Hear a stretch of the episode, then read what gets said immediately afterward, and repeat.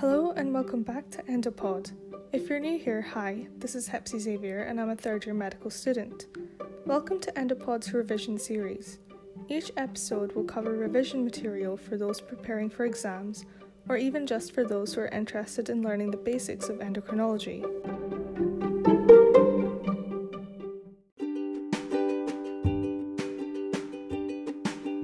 This episode will be focused on hyperaldosteronism. Firstly, we'll look at aldosterone's role in the body, then have a look at the pathophysiology, the cause, signs and symptoms, investigations, and treatment options for hyperaldosteronism. Aldosterone is a mineralocorticoid hormone secreted by the outermost layer of the adrenal cortex, the zona glomerulosa. Its primary role is to act on the distal tubule of the kidney in events of hypotension. It raises the body's blood pressure by stimulating transcription of sodium potassium ATPase pump and the epithelial sodium channel. The main goal of this process is to increase the sodium that is reabsorbed, and since water follows the concentration of sodium, increase the water absorbed. This water that is reabsorbed will then increase the overall plasma volume of the body and increase the blood pressure back to normal levels. In normality, this is mainly regulated by the renin angiotensin aldosterone system, or RAS for short. Renin is a hormone released by granular cells of the renal juxtaglomerular apparatus. Its release is stimulated by three stimuli reduced sodium delivery to the macula densa cells in the distal convoluted tubule of the kidneys, reduced perfusion pressure in the afferent arteriole of kidneys, or sympathetic stimulation via beta 1 adrenal receptors. Renin will cleave angiotensinogen to produce angiotensin 1, which will then be converted to angiotensin 2 by angiotensin converting enzyme, also known as ACE. Angiotensin 2 has many effects throughout the body, but it is relevant in the fact that it stimulates aldosterone production. Although RAS is one of the main regulators of aldosterone release, other factors that increase aldosterone release are an increase in plasma potassium concentration, a decrease in plasma pH, or decreased blood pressure de- detected by atrial stretch receptors.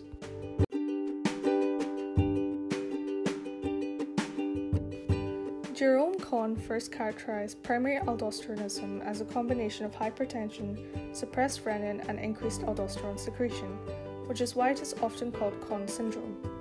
Primary refers to the fact that the defect is within the adrenal gland. The most common subtypes are bilateral adrenal hyperplasia and aldosterone producing adenoma. The rarer causes of Conn syndrome include familial hyperaldosteronism and adrenal carcinoma. It is important to note that 80% of all cases of hyperaldosteronism are due to adrenal adenomas. Secondary hyperaldosteronism is when there is too much renin being produced, which stimulates aldosterone secretion from the adrenal glands. As renin release is propagated by low blood pressure within the kidneys, the usual cause of secondary hyperaldosteronism is when the blood pressure in the kidneys is lower than that of the rest of the body. Causes include renal artery stenosis, renal artery obstruction, and heart failure.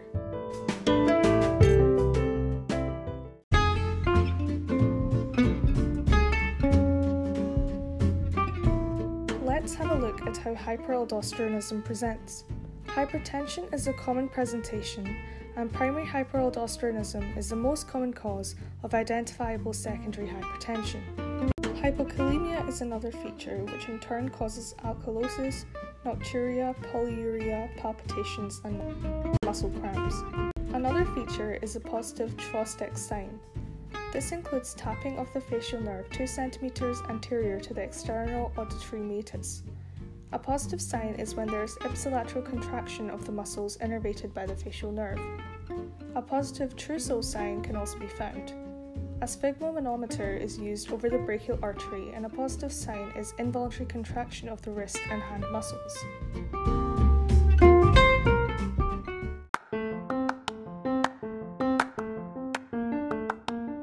So, how can hyperaldosteronism be diagnosed? Plasma aldosterone and plasma renin levels should be measured. From this, a renin to aldosterone ratio can be created. High aldosterone levels with low renin levels show that negative feedback is successfully lowered the renin levels, indicating primary hyperaldosteronism. High aldosterone levels with high renin levels show that negative feedback is not lowering renin levels, meaning that the defect is with renin production, indicating secondary hyperaldosteronism. A CT or MRI should be performed to look for tumours of the adrenal gland. A CT angiogram, renal Doppler ultrasound, or an MR angiography scan can be used to look for causes of secondary disease, such as renal artery stenosis or obstruction. Blood pressure should be monitored for hypertension, serum electrolytes can indicate hypokalemia, and arterial blood gas analysis should be performed for alkalosis.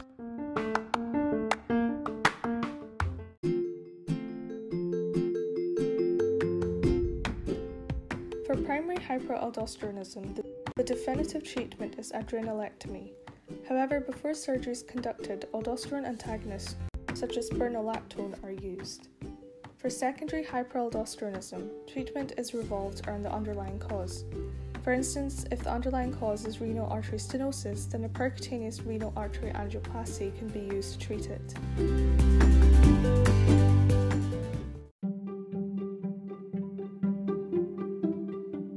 This concludes today's episode on hyperaldosteronism. We have covered the role of aldosterone, the pathophysiology of hyperaldosteronism, the signs and symptoms, the investigations, and the treatment. I hope you have enjoyed this week's episode and thank you for listening in. Please like and share this podcast with all your friends and colleagues, and of course, I always welcome any feedback. Before I go, I want to say a big thank you to Sitska Visser, one of our revision workshop facilitators who contributed to the making of this episode. Stay safe and happy. This is Hepsi Xavier signing off.